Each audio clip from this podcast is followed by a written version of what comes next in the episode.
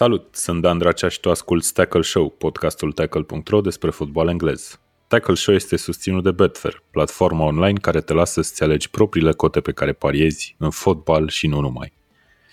Suntem în 2021, nu mai suntem în 2020 și de când ne-am auzit ultima dată au trecut trei etape în Premier League, uh, cu multe meciuri jucate, dar și cu unele amânate și cu unul care se joacă chiar acum, ca să fiu sincer. Uh, bun, alături de mine Dan Dracea se află în studioul Tackle Show, podcastul tău favorit din 2020 și sperăm noi și din 2021, Mihai Anoși și Alexandru Avram. Salut Mihai!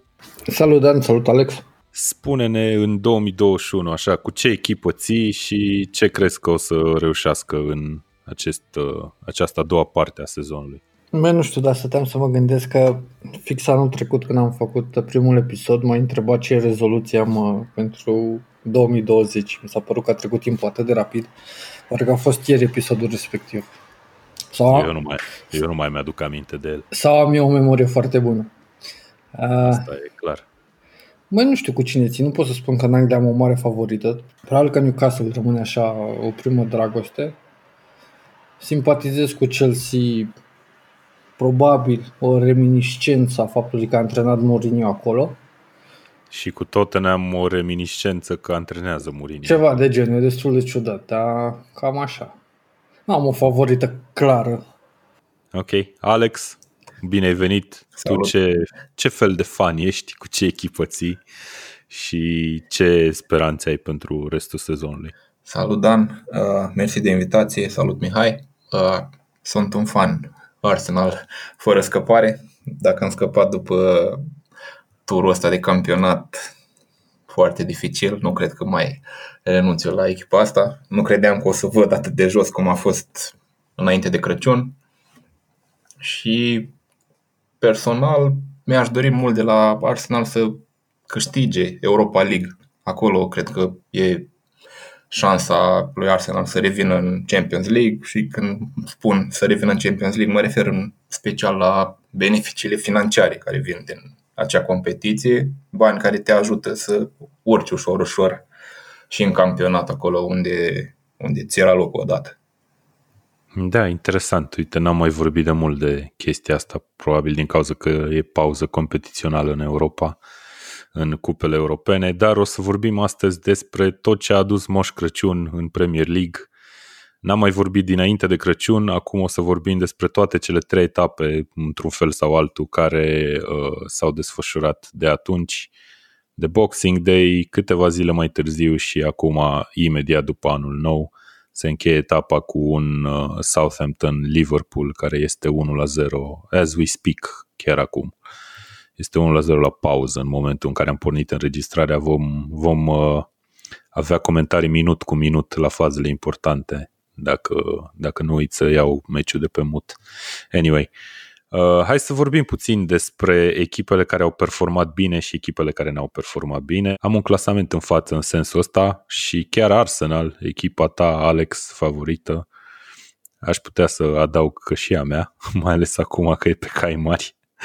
Uh, este singura care a obținut maximum de puncte din cele trei meciuri pe care le-a jucat, un 3-1 cu Chelsea, un 1-0 cu Brighton și un 4-0 cu West Brom. Și acel meci cu Chelsea uh, cumva a relansat campionatul pentru Arsenal, care a urcat patru locuri de față de clasamentul din, de dinainte de Crăciun. Chelsea, în schimb, a fost cumva un meci cheie pentru ei în sens negativ. Au căzut patru locuri și lui Frank Lampard îi se cere demisia din unele colțuri. O să vorbim puțin și despre lucrurile astea, dar hai să ne concentrăm pe prima parte a clasamentului, unde Manchester United a reușit să egaleze la puncte pe Liverpool, în caz că scorul de la, de la Southampton rămâne acest 1-0 pe care îl avem acum la pauză. Liverpool, practic, are chiar un meci în plus disputat față de United și aceleași puncte.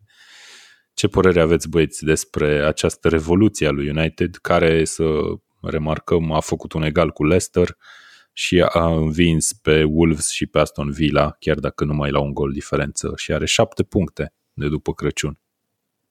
Cred că cea mai importantă victorie a fost cea cu Aston Villa în momentul de față, din ultimele trei jucate. Mi se pare adversarul, ok, și Leicester este și au făcut egal, dar victoria cu Aston Villa acasă pe teren propriu arată că totuși forma pe care o traversează este una bună. Uh, United beneficiază de un lot destul de bun, valoric, și cred că asta îi ajută foarte mult să, să obțină rezultate. Și cum spunea și Vlad într-un podcast trecut, uh, au început să câștige meciurile cu echipele mai mici, unde anul trecut apăreau surprize, anul ăsta și câștigă, câștigă meciurile. Și cred că asta se vede. Nu m-aș hazarda să spun că vor rămâne în top până la final, nu-mi dau seama încă de, de forța grupului și cât de bine joacă, dacă este doar o pasă de moment sau pot să continue până la final să, să se bată la titlu.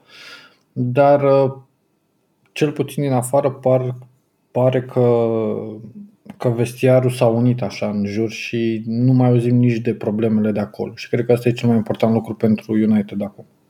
Da, uite, chiar și Pogba joacă bine.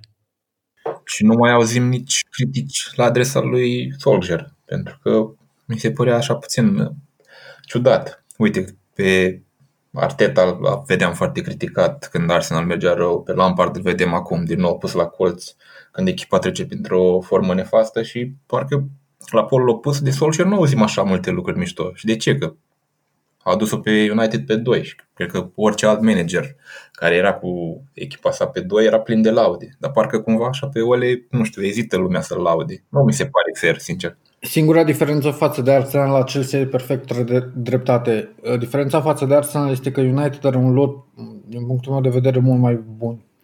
Și atunci aveai așteptări mai mari. Dacă la Arsenal te uiți pe, pe echipă și vezi acolo niște nume destul de, de dubioase, la United, la Manchester United au vedete, au jucători buni aproape pe fiecare poziție.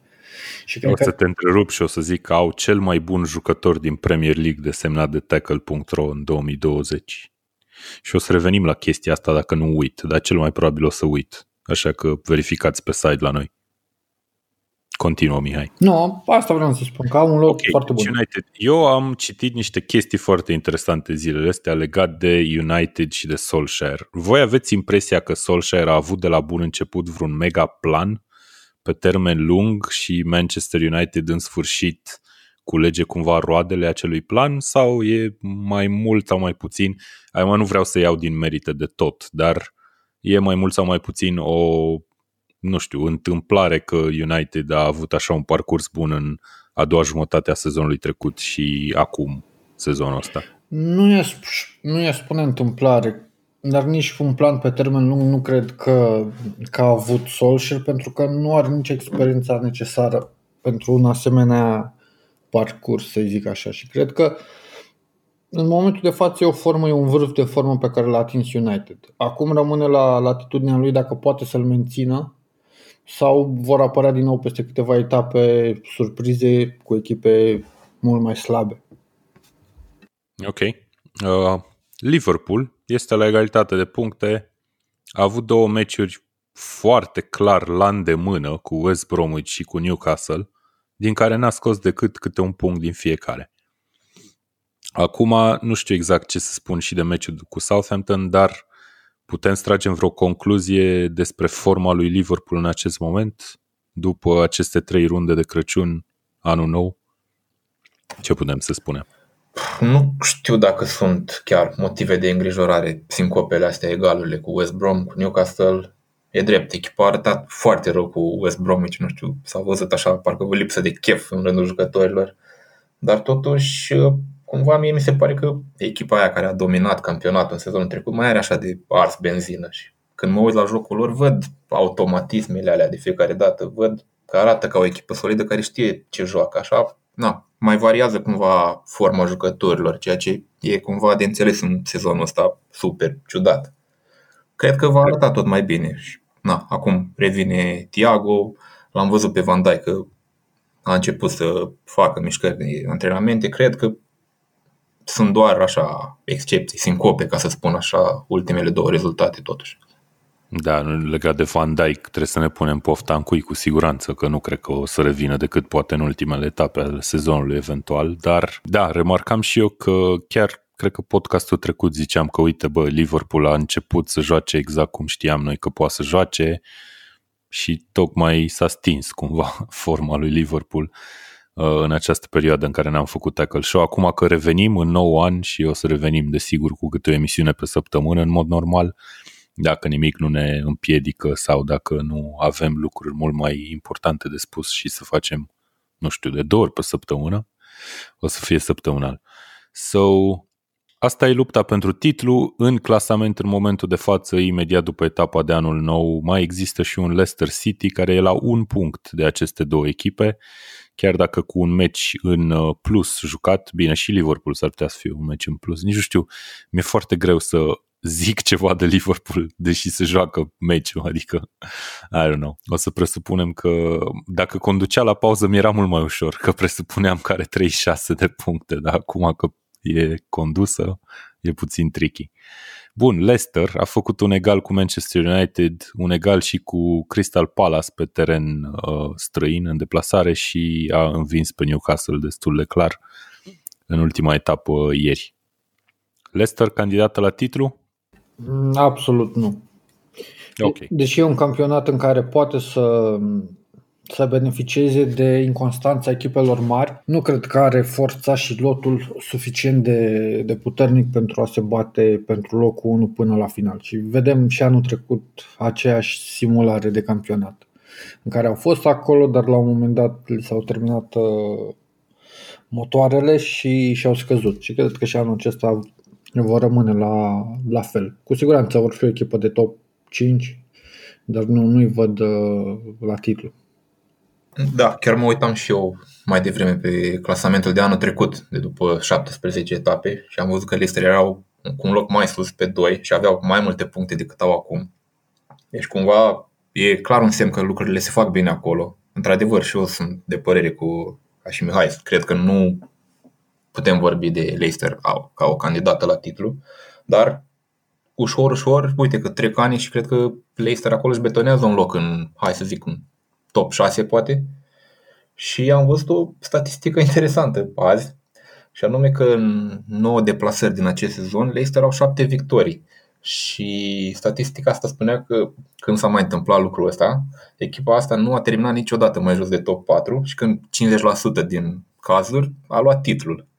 Acum, na, e doar o cifră, dar poate că spun ceva victoriile astea în deplasare. Știi de ce cred, Alex? Pentru că stilul Leicester de joc e unul reactiv. Ei nu sunt o echipă care să pună neapărat o presiune, ci joacă foarte bine pe contraatac. Și în momentul în care joci în deplasare, normal că echipa gaz atacă. Și atunci este planul perfect pentru a, pentru a câștiga meciuri. Iar în momentul în care ai un, un jucător ca Vardy, care e, e letal pe contraatac, te ajută foarte mult stilul ăsta de joc. Și în plus o altă chestie pe care o observ la Leicester, ei nu prea au dat gherle așa la transferuri, adică fiecare jucător pe care l-au adus pare Păi, că... deci puteam să jur că o să folosești cuvântul gherle când, când ai zis ei nu au dat, am avut o fracțiune de secundă în care puteam să jur. ok, nu, că nu e nimic, continuă, nu o să, n-o să edităm Nu, nimic. nu au dat rateuri. Uh, pentru că toți par integrați foarte bine. Dacă îi luăm pe post de la Soinciu, la Castanie, la uh, Fofana, nu pot să zic că au venit Fana e incredibil de bun jucător. exact. E incredibil de unde îi găsesc. Că Leicester are o chestie, o tradiție în a găsi niște jucători de care n-a auzit nimeni și, cum să zic, au un progres foarte, foarte vertical, foarte vertiginos. Ajung să joace foarte bine, foarte repede. Da, acum, na, să știți că au avut și ei Cred că gherlele lor, gherlele lor, ca să spun așa. În anul, Slimani, da, zice aici. în sezonul ăla de după ce au luat titlul s-au cam pripit cu, cu mutările, dar după aia parcă așa s-au cam deșteptat și au schimbat puțin uh, politica, s-au orientat mult spre tineri, spre creșterea de jucători, în special englezi. Da, e interesant ce fac acolo. Ok, eu n-aș zice că Leicester a rămas cumva echipa de contraatac de care zicea Mihai, mie mi se pare că încearcă cel puțin și de regulă chiar reușește, să joace mai mult, cum ar veni, nu știu, la posesie. Da, au mult, fost mai, totuși- mult mai mult decât în trecut, în orice caz. Au fost momente sezonul ăsta când, într-adevăr, au fost destul de reactivi, dar au avut și cumva scuze, pentru că le-au, lipsit- le-au lipsit jucători în spate. Cred că Rogers a avut cumva motive pentru a juca cu trei pe fund și a, avut, a făcut niște improvizații acolo în spate. Acum rămâne de văzut, pentru că au fost și meciuri în care, într-adevăr, au fost foarte ofensivi, am văzut niște combinații foarte mișto, am văzut un stil așa flamboiant în față. Cumva au un stil versatil și cred că asta a contribuit la locul lor 3. Da, și joacă într-adevăr foarte bine în deplasare cu șapte victorii în 9 meciuri. E prima într-un clasament al punctelor uh, strânse în deplasare, dar pe locul 2 în acel clasament e Manchester United care are 6 victorii, un egal, 0 înfrângeri în deplasare. Din 7 meciuri are cu 3 puncte mai puțin uh, și a marcat chiar mai multe goluri decât Leicester în deplasare sezonul ăsta. 21, are o medie de 3 pe, pe meci, mi se pare mult. Anyway, hai să ne uităm puțin mai jos în clasament. Avem un Tottenham Manchester City și mă opresc aici chiar dacă Everton și Southampton au același număr de puncte, cu mențiune aici că Southampton s-ar putea să aibă chiar 3 sau 1 în plus. Um, Tottenham, Manchester City. Manchester City am văzut-o învingând pe Chelsea în probabil cel mai așteptat meci de până acum din 2021, uh, dominând total prima repriză, practic punând punct meciului în prima repriză cu cele trei goluri pe care le-a marcat. Chelsea într-adevăr slabă totuși meciul ăsta, dar uite că City poate și-a revenit și este, trebuie să fie în discuția pentru titlu, cu siguranță. Dacă unii dintre noi, poate eu inclusiv, ne puneam niște mici semne de întrebare, acum vedem și problemele care mai apar la Liverpool, inconstanța echipelor mari din jur, sunt absolut convins că City poate lupta pentru titlu. Și mă uitam pe program, așa, până în februarie. Pe 6 februarie Liverpool uh, City pe Anfield, dar până pe 6 februarie City au 6 meciuri ușoare cu Brighton, Palace, West Brom, Sheffield, Burnley și patru din astea 6 meciuri sunt acasă. Și pot ajunge într-un moment extraordinar la momentul meciului de pe Anfield. Chiar pe primul loc ar putea fi. Ceea ce e ceva extraordinar pentru ei, aproape că nu mai mi-aduc aminte când i-am văzut pe cetățeni ultima oară pe primul loc. Da, și dacă tot e să vorbim de meciuri uh, între rivale de titlu, practic, care sunt foarte aproape în clasament, trebuie să menționăm că Liverpool și Manchester United vor juca pe 17, nu? Pe 17 ianuarie. Marele derby, care s-ar putea să fie, cu siguranță va fi cel mai important meci din luna ianuarie din Premier League în condițiile actuale. Uh, Mihai, vreau să te mai întreb pe tine o chestie legată de Tottenham și dacă vrei poți să revii și la subiectul City între timp. Legat de Tottenham, că ziceai de Leicester că e o echipă reactivă. Tottenham cum e? Tottenham de ce joacă? Uite, am văzut, de exemplu, în egalul cu Wolves, o echipă care a marcat foarte repede și după aia, efectiv, parcă a refuzat să joace fotbal tot meciul. E stilul lui Mourinho, e bun, e rău. E stilul lui Mourinho și cred că e lipsa unui jucător de la mijlocul terenului gen Bruno Fernandes care să dicteze tempoul partidei. Nu știu dacă pot să spun, să adaug mai multe chestii aici, pentru că uh, cred că un astfel de jucător poate să pună presiune constant pe tot parcursul meciului. Iar dacă ne uităm la linia de mijloc a celor de la Tottenham, nu sunt jucători de profilul ăsta, sunt mai mult mijlocași centrali sau defensivi. Uh-huh. Ok. Și cred că și lui Mourinho îi convine chestia asta. Nu are un, un Schneider, de exemplu, cum avea în perioada de la Inter și de asta l-a, l-a, și, l-a și coborât pe Kane în poziția de, de pasator, de, de zecar mai mult. Hai să vorbim puțin de jucătorul ăsta de Bruno Fernandes pe care l-am tot uh, menționat până acum. Așadar, Tackle a făcut, mă rog, noi practic, am făcut un top, am încercat să votăm fiecare dintre noi, am votat 5, nu 4, pardon. 4 membri Tackle, Alex aici de față e singurul care nu a votat în acest top, dar o să-l întreb acum ce ar fi votat dacă nu era în concediu pe nu știu unde. Uh, și am invitat și câțiva jurnaliști pe care i-am considerat foarte relevanți în toată discuția asta, pe Călin Mateș și pe Ion Alexandru, cărora le mulțumim. Uh, voturile noastre practic au fost egale, a ieșit această listă de la final pe care o puteți vedea pe site, Bruno Fernandes cel mai bun jucător în 2020. Iar aici permiteți-mi să spun problema sau cum să zic, motivația noastră e probabil faptul că de când a venit acest portughez la Manchester United, Manchester United efectiv a găsit treapta a șasea. E, joacă mult mai bine și impactul lui a fost instant și foarte, foarte clar. Pe locul 2 îl avem pe Kevin De Bruyne, care a strâns cu un punct mai mult decât Salah. Așadar, oricine ar fi putut să fie pe 2 sau pe 3. Uh, Kevin De Bruyne, acest talisman al lui City, care poate că nu se remarcă chiar în fiecare meci, dar când se remarcă o face uh, foarte clar și cifrele lui spun povestea întreaga a echipei ăsteia. Uh, Salah, la fel, la Liverpool, o echipă care nu neapărat strălucește printr-un jucător, ci prin întreg, dar Salah a fost acolo încă de când a avut loc această ascensiune a lui Liverpool. Ei sunt top 3, sunt de departe în fața celorlalți jucători din topul nostru, locul 4, locul 5 sunt ocupate de Harry Kane și Jamie Vardy, de exemplu, 5 jucători de la 5 echipe diferite. Poate vă mirați că n-ați mai întâlnit alt jucător de la Liverpool în acest top 5 care ne-a ieșit. În schimb, Liverpool mai are încă 3 jucători în top 10. Îl are pe Robertson pe locul 6, pe Mane pe locul 8 și pe Van Dijk pe locul 10 și mai are încă 5 jucători, deci practic 9 în total în top 25, ceea ce e chiar impresionant și denotă efectiv această putere de grup uh, a lui Liverpool. Dacă vreți să, să vă uitați peste clasament, îl găsiți pe site-ul nostru tackle.ro, căutați cei mai buni fotbaliști din Premier League pe Google, poate, poate vă ajută să găsiți mai ușor. Alex, ce părere ai de clasamentul ăsta? Și cum ai fi votat? Încearcă să-ți imaginezi că nu știai topul. Da, m-am tot gândit și eu cum aș fi votat. Recunosc că e dificil. E cumva greu așa în mintea mea să separ ideea de cel mai bun jucător din Premier League și cel mai bun jucător din Premier League într-o anumită perioadă de timp. Și cred că rezultatul care a ieșit e corect.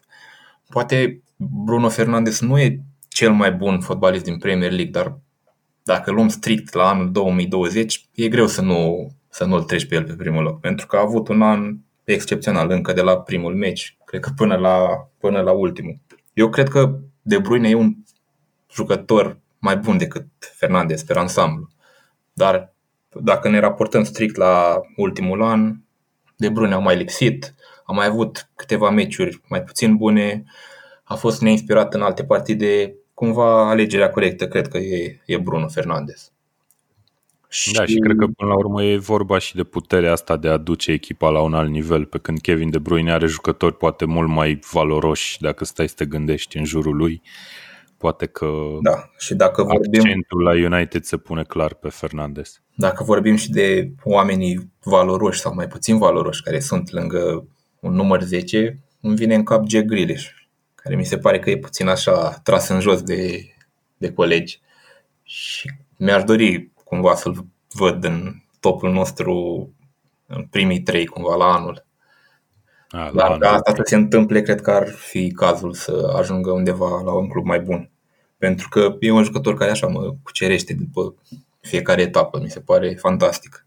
Da, e, are o aură și într-adevăr e tras în jos de colegi, dar asta cumva l-a propulsat în sus în topul nostru din cauza că Corect. importanța lui pentru club e foarte mare.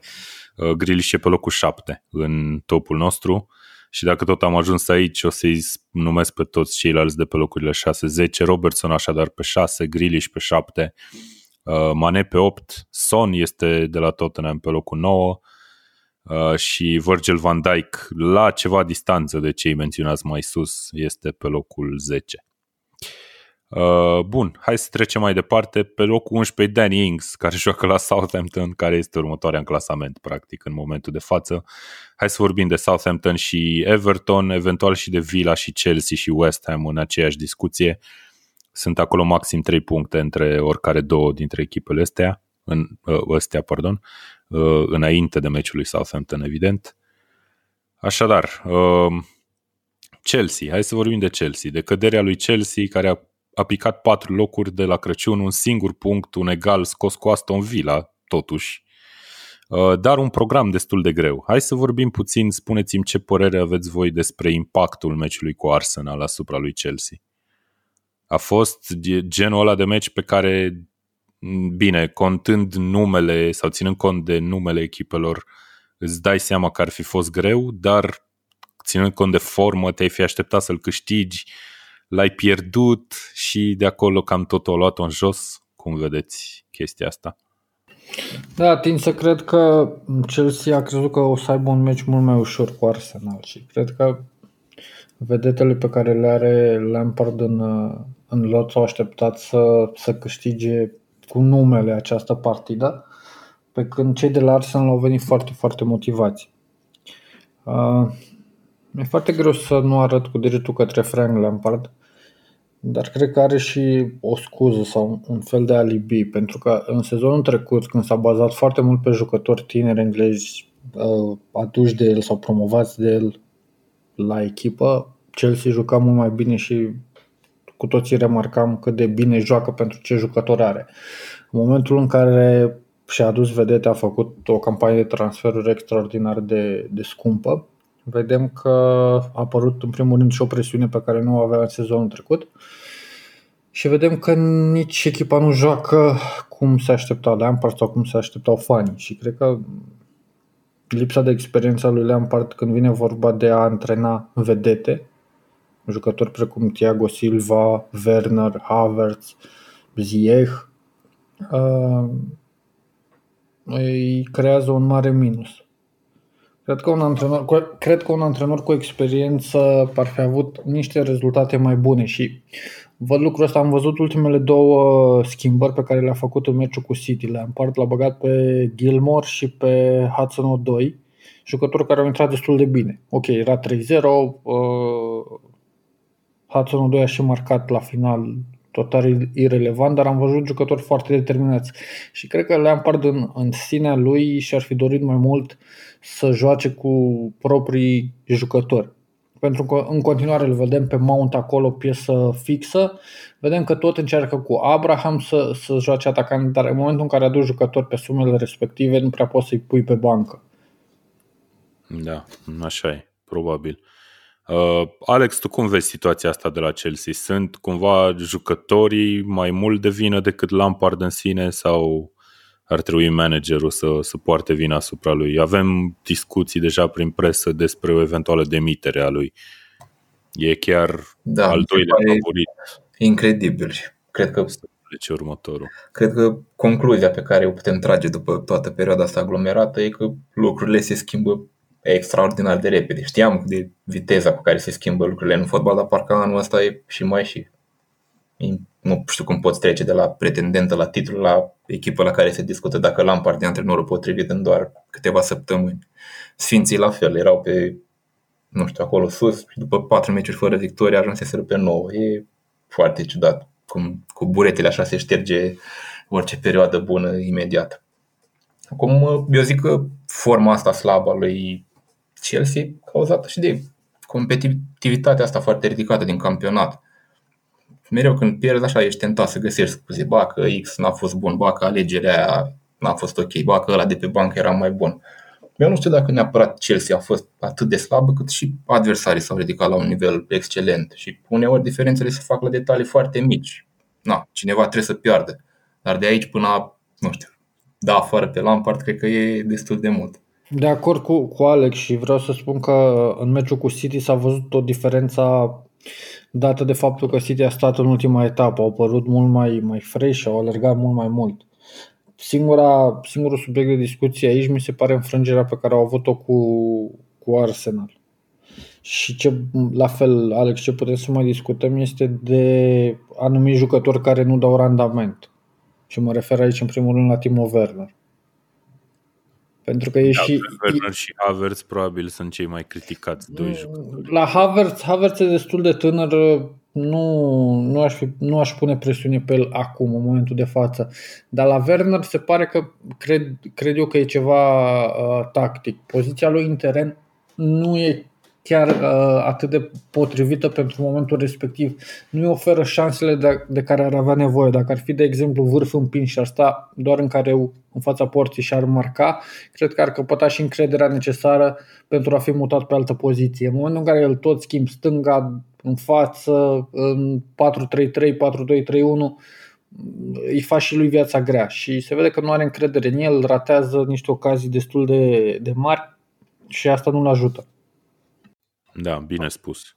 Da, Așa e. e legat de competitivitatea asta foarte ridicată din Premier League și cum o echipă ba, care o ba un moment bun, ba un rău, eu estimez așa cumva că în câțiva ani o să ajungem la un campionat oarecum rupt în două, în care vor fi probabil vreo șase echipe care se vor lupta la retrogradare și restul vor trage la cupele europene. Acum că la primele două locuri vor fi probabil o diferență mai mare, în rest eu așa cred că se va ajunge. Vor fi șase și restul de 14 acolo la Europa.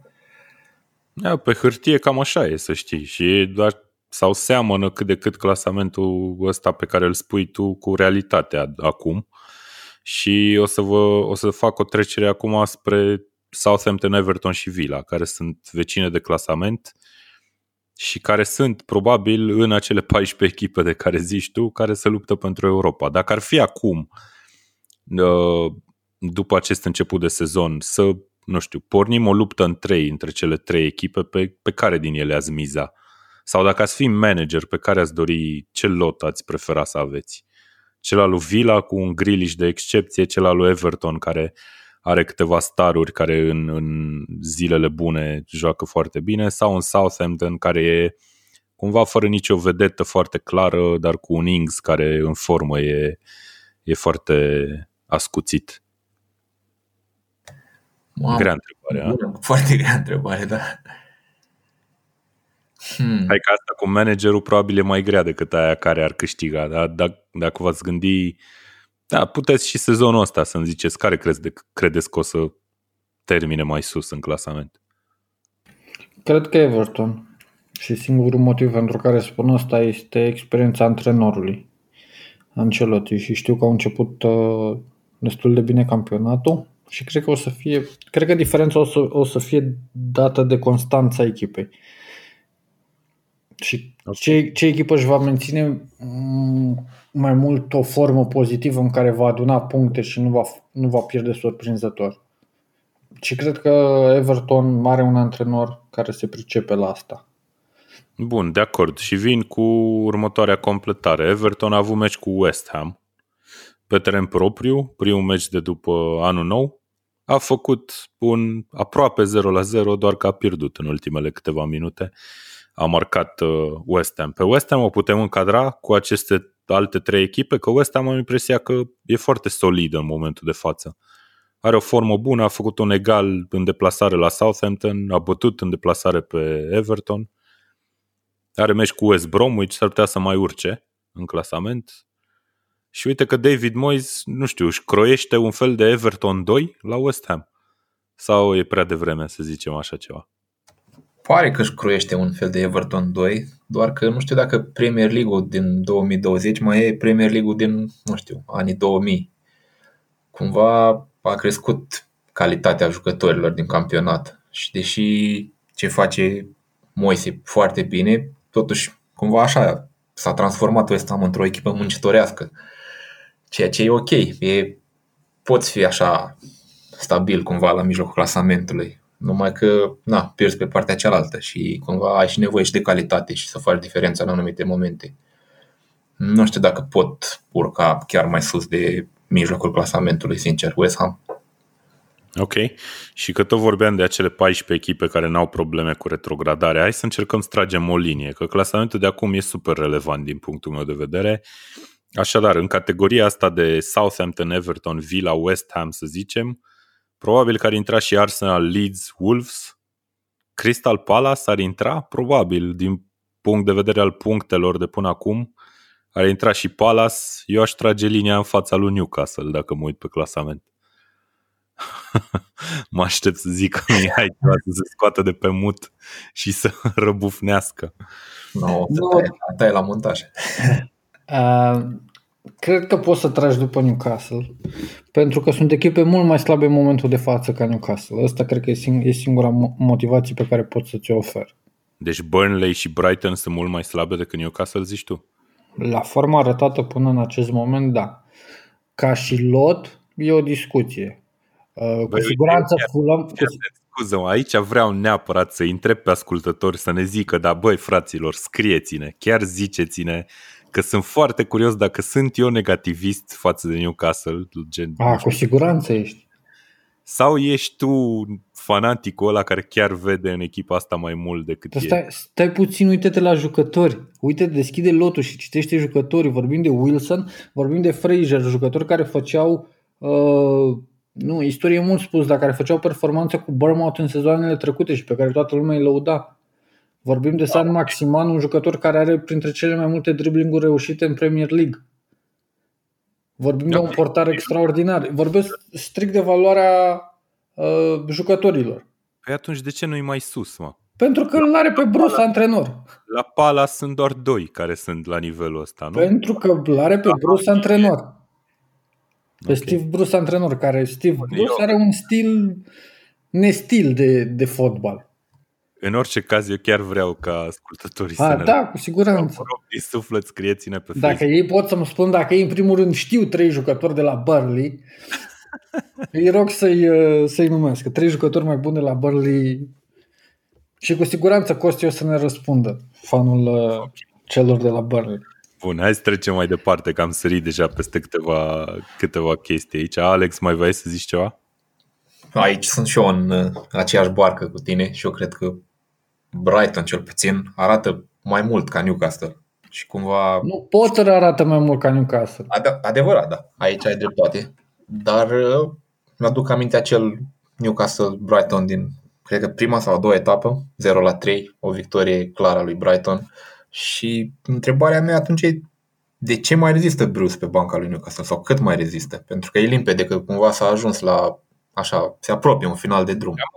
El își face treaba, nu cred că poate nimeni să îi dea cu parul în cap. Că Nu, n-ar... norocul, norocul absolut al lui Bruce este că meciurile se joacă fără spectator, pentru că dacă erau fani în tribune, era plecat de mult. Dar lipsa aceasta de presiune care este doar în online în momentul de față nu-l atinge. Nu cumva te-ai obișnuit cu supraperformanțe de la Rafa sau ceva de genul? Nu, să știi că, realist vorbind și chiar iau apărarea lui Bruce în acest moment, nici Rafa nu era genul de, jucă, de antrenor care antrena o echipă să fie ofensivă. Era tot un antrenor solid defensiv cu un joc de contraatac foarte bun. Nu, era un, nu vedeam un Newcastle care ataca. Da, chiar Bruce știu că în primele sale luni sau chiar în primul an, cumva folosea asta ca pretext pentru stilul său și zicea că asta e echipa care a moștenit-o de la Rafa și cumva nu poate să schimbe brusc în altceva. Dar uite că au trecut deja, nu știu, cât, dacă sunt aproape 2 ani, cu Bruce pe margine și Și la fel, uite, dacă, fiind avocatul diavolului și închid că nu vreau să fac un podcast neapărat despre Newcastle, uh, în meciul cu Liverpool am văzut un Newcastle destul de ofensiv sau ca poziționare un, un Newcastle care a făcut un pressing destul de bun pentru, pe prima repriză. Da, a jucat bine în prima repriză. M-am uitat și eu la meciul ăla și trebuie să fiu de acord. A jucat chiar bine în prima repriză. A făcut pressing, nu mă așteptam. Uh, bun, hai să deviem discuția sau să redeviem discuția înspre echipele de pe locurile 11, 12, 13, Arsenal, Leeds, Wolves. Arsenal 9 puncte din 9 posibile după Crăciun. Această victorie cu Chelsea de care am vorbit mult și bine, un catalizator cu adevărat. O victorie destul de chinuită, cel puțin pentru mine ca fan Arsenal, n-a fost tocmai pe placul meu cu Brighton 1-0. Dar după aia, probabil cel mai bun meci făcut de Arsenal sezonul ăsta, aș zice 4-0 cu West Brom. Uh, mie mi-a făcut mare, mare plăcere să mă uit la meciul ăsta, mai ales că Ninja. Sunt super uh, îndrăgostit de chestii de genul ăsta și au fost niște goluri foarte mișto acolo. Alex chiar remarcam pe Twitter că golul 2 al lui Arsenal a apărut din era Wenger de la exact, decenii. golul lui Saka. Asta mi-a adus aminte de golul cu Norwich, ăla foarte popular al Exact. lui Wilshere sau cine l-a dat. Nici nu mai știu cine l-a dat. Cred că Wilshere l-a Cred dat. că Wilshere. Și un merit foarte mare la acel gol îl are Emil Smith-Rowe. A apărut așa din nicăieri și a intrat titular. Cred că a fost titular chiar în toate cele trei victorii. E practic cea mai importantă schimbare așa, de ordine tactică adusă de Arteta, cu Smith-Rowe în rol de număr 10, care joacă așa cu o dezvoltură incredibilă pentru un om de care aproape nimeni n-a, n-a auzit, poate în afară de noi ăștia care mai urmărim ce se întâmplă în Academia lui Arsenal. Efectiv, a jucat fotbalul pe care îl știe și nu l-a interesat nimic. Și acum e greu să-l mai scoți pe Smith Rowe din primul 11. Da, a suplinit tocmai lipsa aia de creativitate pe care toată lumea o insinua la Arsenal și pe bună dreptate, într-un fel. Într-adevăr, titular, uh, toate cele trei meciuri, câte un asist în meciul cu Chelsea și West Brom. Uh, mai e de menționat aici Saka, care chiar a jucat foarte bine și el în ultima perioadă și, într-adevăr, hype-ul care se făcea poate la începutul sezonului, chiar la sfârșitul sezonului trecut, e cam pe bună dreptate. Eu îl văd ca un fel de talisman al echipei mult timp de acum Da, încolo. și a jucat chiar în banda dreaptă, ceea ce e puțin uh, nefamiliar lui. Și a făcut-o foarte bine. Bun, așadar Arsenal urcă pe locul 11, uh, patru locuri urcă în aceste trei etape, urmează meci cu Crystal Palace, deci cât de cât la îndemână considerând forma, cu Newcastle în cupă, dar hai că ajungem și acolo. Uh, Bun, Leeds. Leeds are 6 puncte din 9 posibile, o victorie cu Burnley așteptată, un thrashing, cum zic englezii, 5 la 0 cu West Bromwich și după aia o înfrângere cu Tottenham cu 3 la 0. Deci Leeds e ori la, bar, ori la bal, ori la spital. Ne-am obișnuit. E locul ăsta 12 relevant, Mihai, pentru Leeds în clasament sau te-aș fi așteptat la mai mult? Nu, eu, eu în personal nu m-aș fi așteptat la mai mult, mă- chiar mă așteptam să fie puțin nu mai tu jos. erai ăla care a zis că... Că retrogradează. Da, tu ai zis că retrogradează. Eu așa da. am zis că retrogradează. A zis cineva din, re, din redacție că o să fie mult mai sus. Nu, eu chiar cred că spre final de sezon se vor duce mai în jos. La fel, au, e, uh, au noroc pentru că sunt echipe destul de slabe care nu fac puncte și mă refer la Sheffield și la West Brom. Dar l- stilul lui Leeds nu mi se pare sustenabil în Premier League zilelor noastre, din momentul, din momentul vorbirii. Nu cred că pot duce un campionat extrem de lung în ritmul ăsta, în care dai 5 goluri, iei 3 goluri. Da, e adevărat. Nu Și- ai, nu ai lot. Adică dacă aveai o bancă de rezerve care putea să, să suplinească orice jucător, de acord, dar în momentul în care și cu siguranță vor apărea accidentări, vor apărea certuri, vor apărea cazuri de COVID, o serie de trei partide uh, fără victorie pot fi destul de dăunătoare pentru echipă.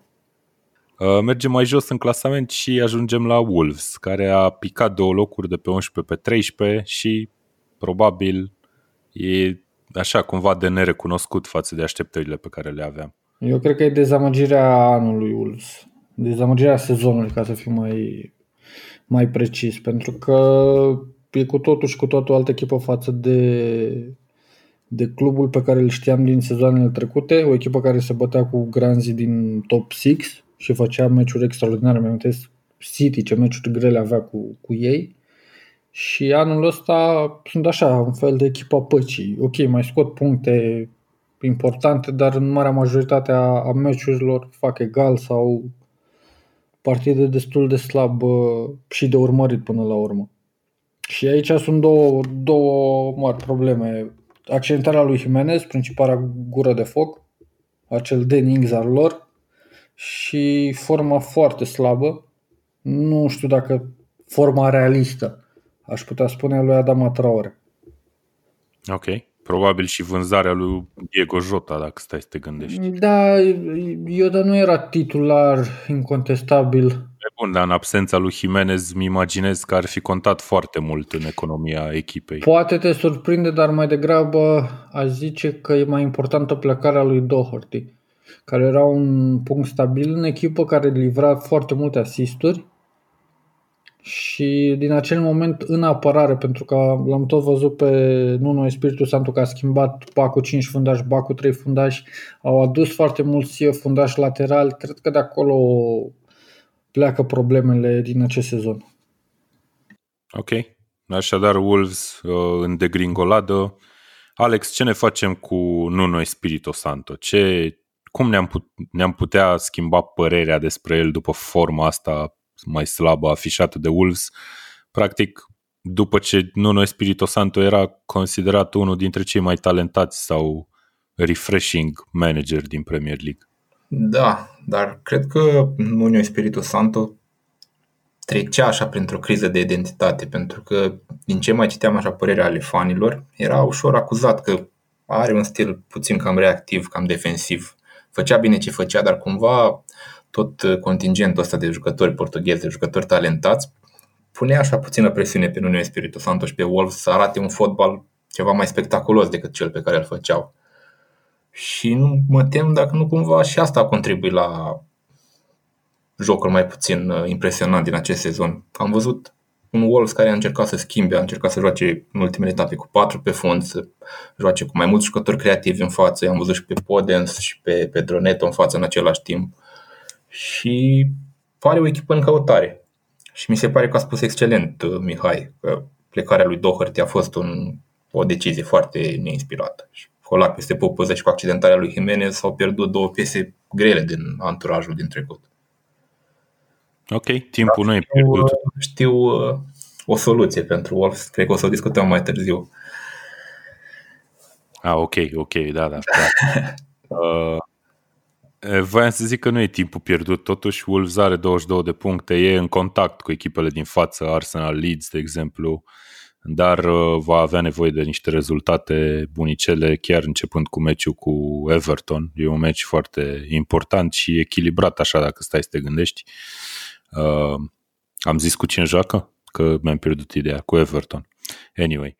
Uh, Crystal Palace, această echipă care nu face surprize nici negative, nici pozitive, aș putea spune, a pierdut cu Vila într-un fel așteptat, ținând cont de forma foarte bună a lui Vila, 0 uh, la 3. A făcut un egal oarecum neașteptat pe teren propriu cu Leicester, unul egal, și a învins pe Sheffield într-un meci în care eu chiar trăgeam nădejde că Sheffield va putea să facă mai mult. Ei bine, n-a putut, a luat gol foarte devreme Uh, și iată Crystal Palace o învinge pe Sheffield care rămâne cu cel mai slab start al vreunei echipe din Premier League din istorie. Nu știu, o să ajungem și la ei să vorbim despre acel record negativ al lui Darby pe care poate o să-l învingă. Um, ceva idei despre Palace sau trecem la Newcastle? Că nu știu dacă e foarte mult spus, uh, de spus despre Palace. E Palace-ul din, și din sezonul trecut, din din mandatul lui Roy Hodgson. Este acel Palace care nu are probleme reale cu retrogradarea, care își câștigă punctele în meciuri cheie pe care și le stabilește Hodgson și în rest nu poate să-și întreacă valoarea clubului. Ok. Pentru Newcastle urmează un meci cu Sheffield uh, în deplasare. E, nu știu, eu îl văd ca pe un test foarte relevant pentru identitatea echipei astea. Relevant era și cuvântul pe care îl aveam în minte. Da, cred că e foarte important și Bruce nu ar avea scuze dacă nu ar câștiga această partidă. Adică dacă Vine, nu... Trei meciuri foarte grele, trebuie spus. Adică Newcastle a căzut trei locuri în clasament, a adunat doar un punct, dar în același timp trebuie să menționăm că a jucat cu City, cu Liverpool, de unde a venit și punctul, și cu Leicester, cum ziceam mai devreme. Acum cu Sheffield, altă mâncare de pește. Altă mâncare de pește e o echipă care se apără, e o echipă în care poți să ataci, care te invită să ataci și mm, Bruce nu poate să spună după meci că... Adică nu, nu ar avea scuze. E o partidă foarte bună de, de analizat după să vedem care este valoarea reală a celor de la Newcastle. Ok. Și o partidă Eu... pe care nu vă recomand să, vă, să o urmăriți dacă va fi transmisă, adică nu... Ok. O să te pun să citești de pe o foaie dacă pierde cu Sheffield ceva cu Newcastle și retrogradare în aceeași uh, propoziție. Sau, în, nu, cu lupta pentru retrogradare în aceeași propoziție. Spun de pe acum, Newcastle nu luptă în lupta pentru retrogradare. Da, pur și simplu. Ok. Bun. Uh, mergem mai departe la ultimele cinci echipe din clasament. Cele cinci echipe care nu și-au schimbat locurile în acest clasament. Avem un Burnley, un Brighton, Fulham, West Brom și Sheffield United. Uh, Burnley este singura care a câștigat un meci în uh, aceste trei etape. A câștigat chiar cu Sheffield 1-0, a pierdut cu Leeds 0-1, Uh, iar meciul cu Fulham, că o să ajungem la Fulham, uh, a fost amânat. Fulham are două meciuri amânate, a jucat numai un meci de la Crăciun încoace, chiar de Boxing Day, uh, cu Southampton. Bun, Burnley, poate mai mult, poate să treacă deasupra lui Newcastle, deasupra lui Palace, e pe același nivel. Mie mi se pare că Burnley, într-un fel, acum arată ce ar fi trebuit să arate de la începutul sezonului și cred că startul mai prost uh, a dus-o până aici, până în situația de a fi pe locul 16. Și poate că merită cel puțin să lupte, cum zicem, mai sus. Da, cred că Burnley nu e o echipă care să arate a candidată la retrogradare. Am văzut meciuri, mi-aduc aminte un egal cu Everton acasă, au fost excelenți. Cumva s-au reglat uh, acele erori din defensivă, au început să fie mai inspirați pe faza ofensivă, să se găsească mai bine în față, au început să creeze ocazii, ocazii mai ușor. Cred că Burnley cumva face parte din grupul ăla acolo, în a doua jumătate a clasamentului, dar care vor fi la final într-un safe zone, fără emoții în, nu știu, ultimele 4-5 etape. Deci împreună cu Palace și Newcastle, așa. Cam pe acolo sunt, da. Ok. Um, Brighton, în schimb, a făcut două egaluri în uh, această parte a campionatului. Un egal cu West Ham uh, în deplasare. A pierdut cu Arsenal acel meci puțin caragios de care vă ziceam. Și un 3-3 de, nu știu, spectaculos rău cu, cu Wolverhampton. Wolverhampton care putea să câștige meciul la ultima fază a meciului.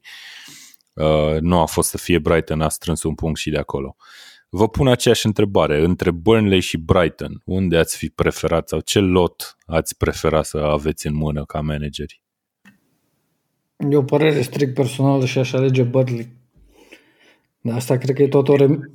Cred... Ai ce totuși că Brighton e mai capabilă cumva. Cu siguranță, este echipa care practică un fotbal mult mai plăcut ochiului, cu siguranță. Doar că aceeași reminiscență pe care o aminteam la începutul podcastului al Mourinho, mi se pare că Burnley e o echipă care își muncește punctele și mereu mi-au plăcut echipele care uh, își câștigă punctele printr-o muncă realistă și tocmai aici e diferența de Leeds. Leeds mi se pare că fentează așa un pic uh, fotbalul și de asta aș alege Burnley în fața lui Brighton.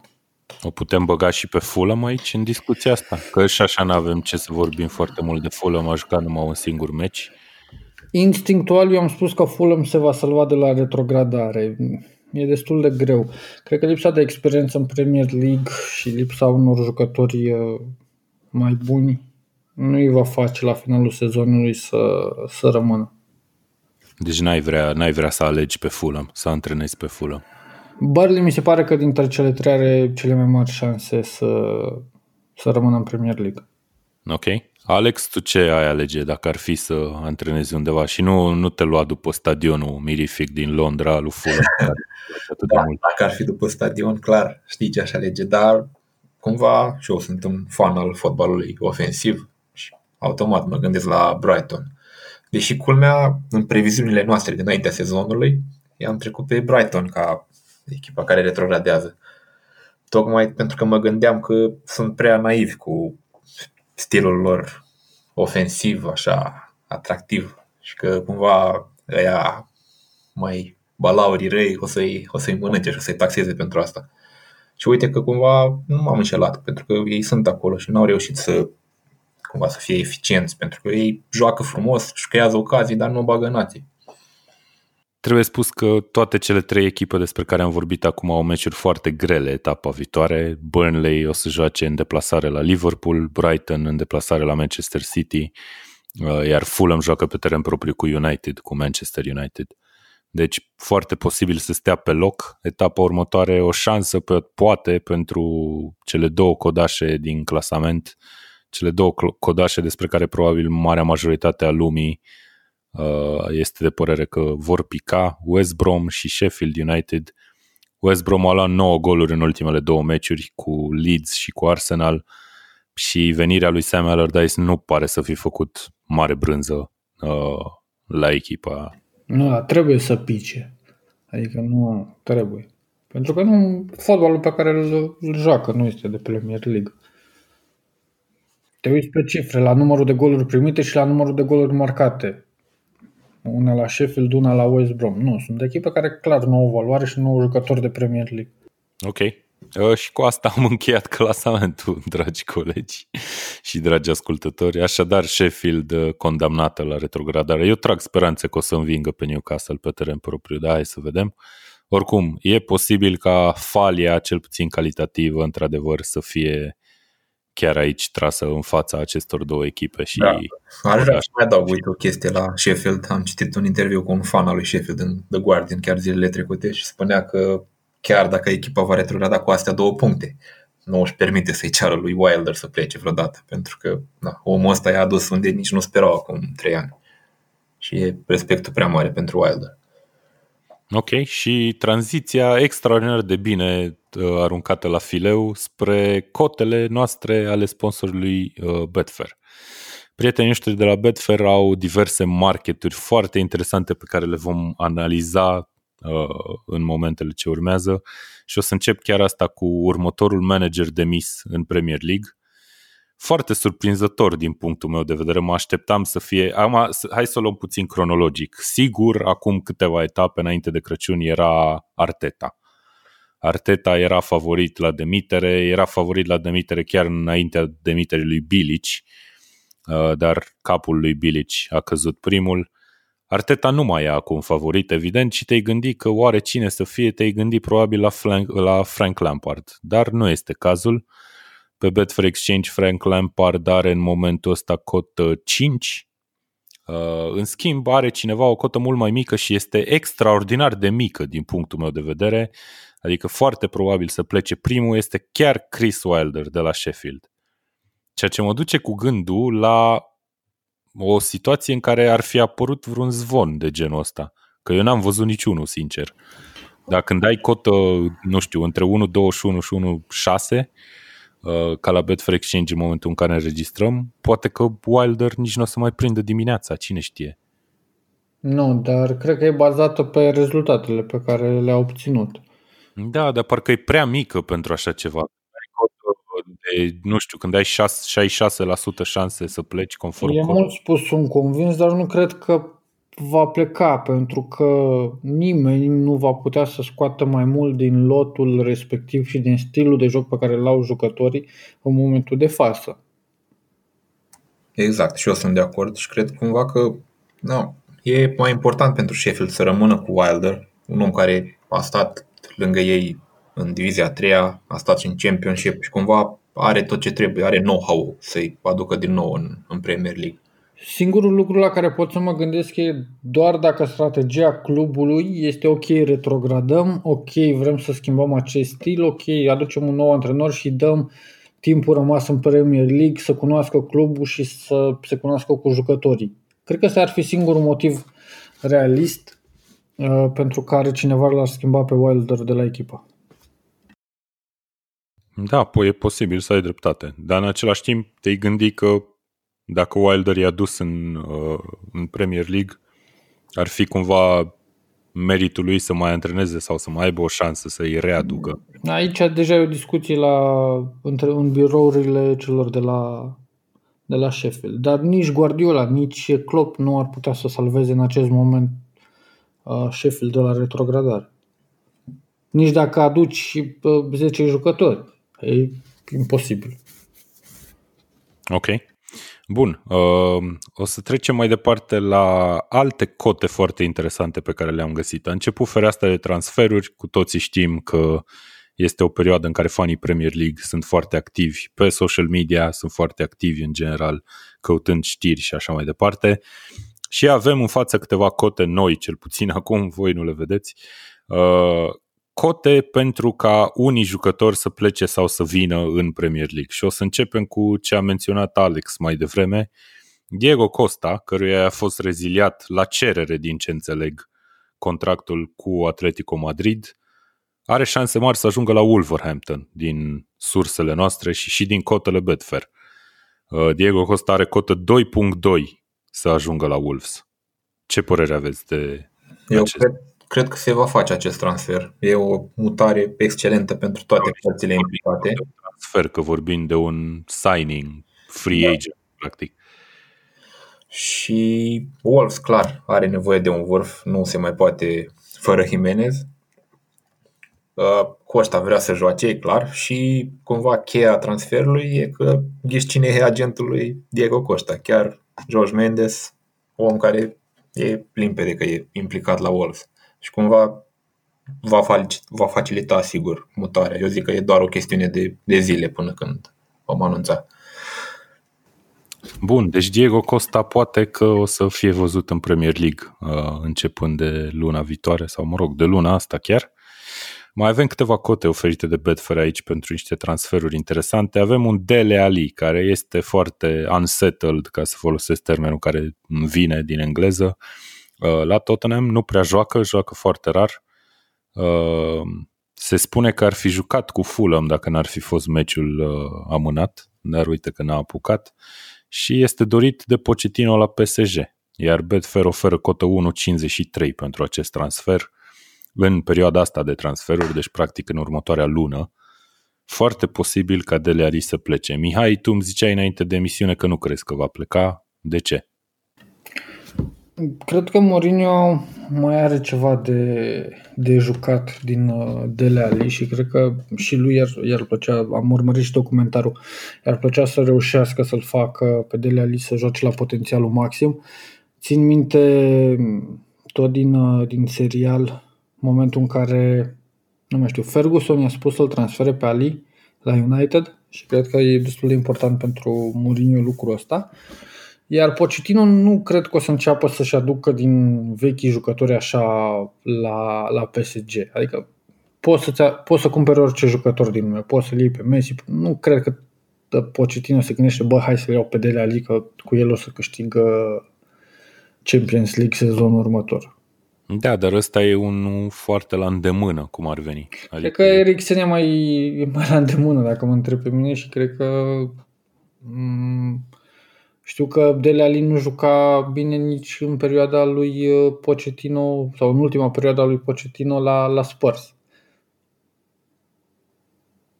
Și nu cred, chiar nu cred că se va duce la PSG, cred că va rămâne și cred că la finalul sezonului va trage linie Mourinho și va, îi va da voie să plece sau nu. Plus că e în mijlocul campionatului și Mourinho cred că are nevoie de toți jucătorii disponibili până la final de, de an. Da, e o perioadă aglomerată cu siguranță. Uh, bun, mergând mai departe, îl avem pe Paul Pogba, despre care s-a vehiculat un transfer. Mino Raiola chiar a zis că nu o să mai, n-o să mai joace în Premier League, că e ultimul lui sezon. Uh, lumea specula că United va încerca să scape de el chiar în fereastra asta de iarnă de transferuri. Însă Pogba a început să joace bine de când joacă și United bine, l-am văzut chiar titular în meciul cu Villa. Uh, cotele Betfair Exchange, uh, Betfair, pardon, că nu e pe Exchange, e pe Sportsbook, Uh, pentru, pentru un eventual transfer al lui Pogba în această fereastră de transferuri e în felul următor. 2,75 la Juve, 4 uh, la PSG, 6 la Real, la Real Madrid, 11 uh, la Inter și 15 la Barcelona. Astea sunt cotele pentru cluburile la care poate pleca Pogba. O revenire la Juve așadar este un este cel mai probabil, este cea mai probabilă, pardon. În schimb, nu suntem siguri că va mai pleca Pogba. Probabil că Solskjaer îl dorește în continuare în echipă, chiar dacă nu e un punct fix, uh, un titular meci de meci, ci doar poate în anumite, în anumite partide. Eu mă întreb, oare s-a realizat vreun transfer între două echipe în sens opus de două ori la rând, gen de Manchester United, Juve, Juve, Manchester United și Manchester United, Juve din nou? A mai fost făcut așa ceva vreodată? în fotbal? Nu cred. Știu că David Luiz a, s-a plimbat între Chelsea și PSG, dar nu știu dacă a fost, au fost chiar trei mutări între, între cluburi. Dar e, e interesant ce ai remarcat. Și nici eu nu cred că se va face transferul acum, ci cred că mai degrabă în vară și mă uitam pe programul lui United și văd că încă mai sunt în Cupa Ligii, încă mai sunt în FA Cup, urmează și meciurile din Europa League și cumva vor avea nevoie de un lot numeros și Pogba chiar și așa cum e, nu e concentrat, nu e serios, acum vrea lumea să-i spună, na, e un jucător totuși de o anumită valoare și na, cu programul ăsta încărcat ai nevoie și de Paul Pogba. Da, foarte interesant de urmărit dacă se va transfera în această iarnă sau nu. Pogba. Uh, cam atât pentru, pentru partea cu Betfair de astăzi. Uh, cote Betfair puteți găsi pentru multe alte lucruri, cote interesante de transferuri, alte transferuri față de cele pe care le-am spus aici. Uh, sau, nu știu, următorul antrenor de la Manchester City, de exemplu, sau chiar de la Liverpool ar trebui să căutați. Că ați fi poate surprinși mulți dintre voi cine are cota cea mai mică să fie următorul antrenor de la Liverpool. Nu e Steven Gerrard. Uh, bun. Pentru ultima scurtă parte a emisiunii o să vreau să vorbim puțin despre programul ăsta foarte încărcat care urmează. Avem semifinalele Cupei Ligii, uh, despre care nu o să vorbim foarte mult din cauza că se joacă chiar mâine și poi mâine. Între timp, Liverpool a pierdut cu Southampton. Southampton-Liverpool 1-0, golul lui Ings, Liverpool un singur șut pe poartă tot meciul. E criză? Ce e? Ce se întâmplă la Liverpool? Cred că e un pic din toate, nu-mi dau seama foarte bine, dar cred că e oboseală. Vezi că eu am zis doar de criză, deci un pic din toate e doar criza. Continuăm eu. Uh, cred că e un pic, de, un pic din toate. Uh, un pic de neșansă, un pic de criză, un pic de arbitraj greșit, accidentări și lucrul ăsta duce la trei meciuri cu un singur gol marcat și fără victorie, ceea ce e destul de important, adică e un subiect destul de important de avut în discuție forma prin care trece Liverpool. Rămâne de văzut. Probabil că își vor reveni, pentru că clar au valoare, vorbim de campionii din sezonul trecut, dar uh, cred că în perioada și în perioada de transferuri de acum și în vară, Liverpool ar trebui să-și aducă soluții pe bancă. Pentru că l-au adus pe Thiago, l-au adus pe Iota, dar clar, în momentul în care lipsesc 2-3 jucători, se vede că ritmul nu este același. Putem să vorbim aici de o schimbare de lider în Premier League, chiar dacă pe hârtie nu e adevărat, că Liverpool continuă să aibă golavraj mai bun deși e la egalitate de puncte, însă are un meci în plus jucat acum cu Manchester United. Mă, United, pardon. Mă îndoiesc, nu cred. Cred că Liverpool va rămâne în continuare pe primul loc. Dar da, va fi un campionat mult mai disputat și mult mai frumos pentru restul echipelor și restul fanilor și al suporterilor. Uh, United are o restanță de jucat cu Burnley, dacă mi-aduc bine aminte, ceea ce înseamnă practic că înaintea meciului direct între Liverpool și United uh, situația va, fi, va putea fi favorabilă lui United în clasament. Deci meci de șase puncte, go for it. Să vedem ce iese. Dacă United învinge și în meciul direct pe Liverpool, atunci vom avea o situație cu totul neașteptată. Dacă stai să te gândești. De acord, dar nu aș scoate din discuție nici Manchester City care vine din spate și ar putea să profite de această luptă A, pe da, care da. o privim.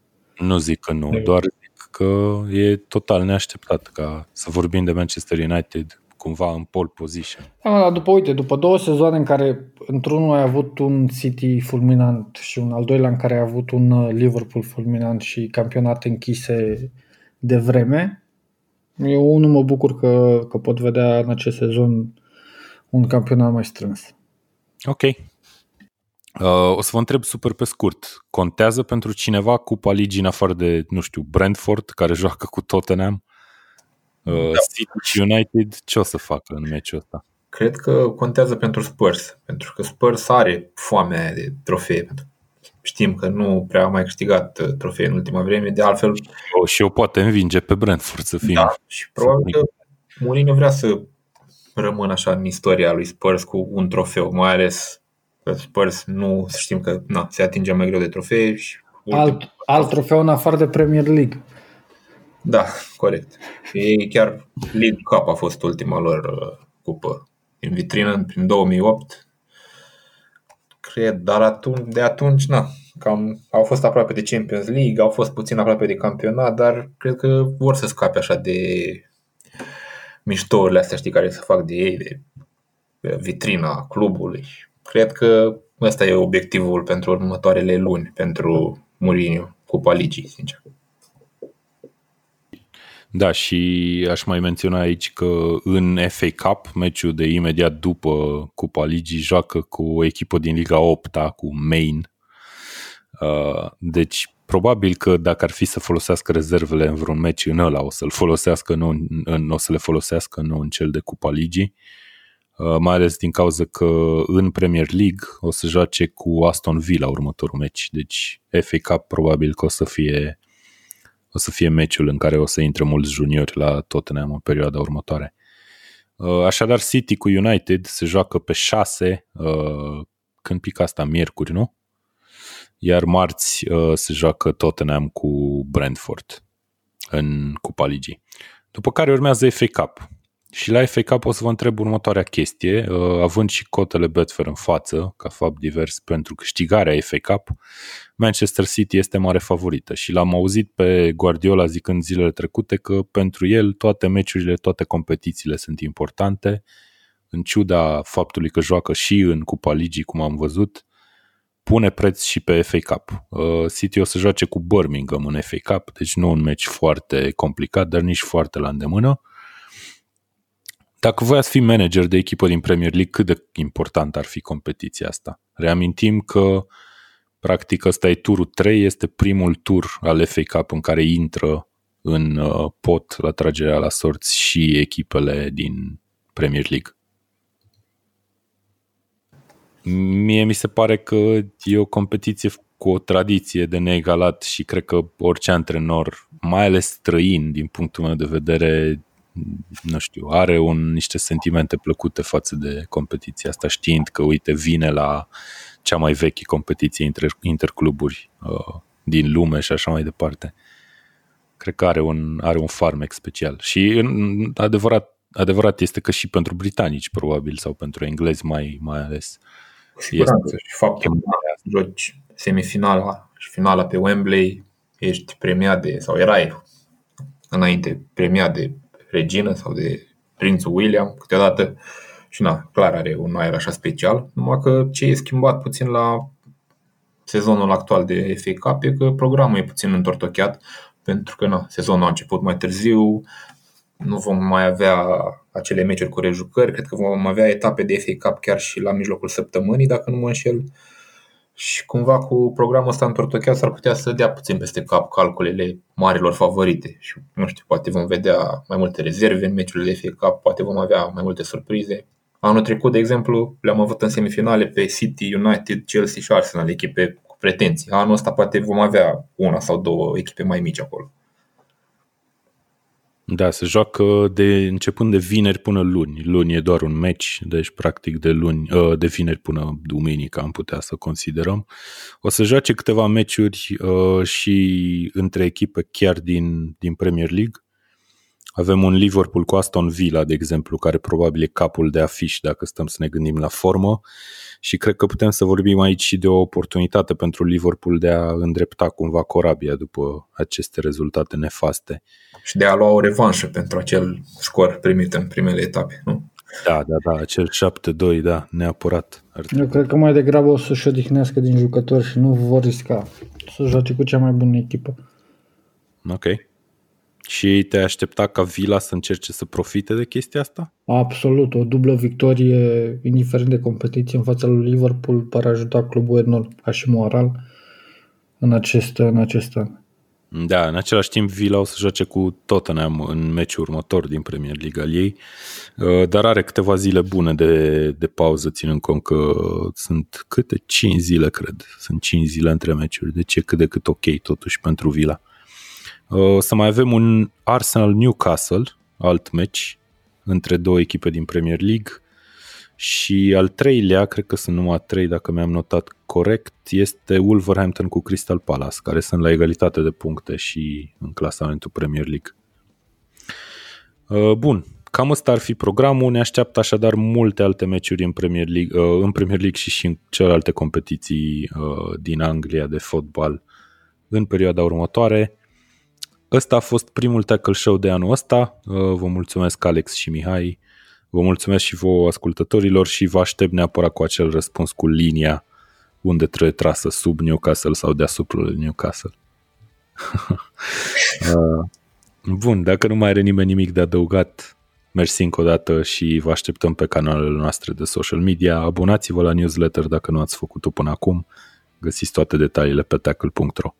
Până data viitoare, ciao! Tackle Show este susținut de Betfair, platforma online care te lasă să-ți alegi propriile cote pe care să pariezi în fotbal și nu numai.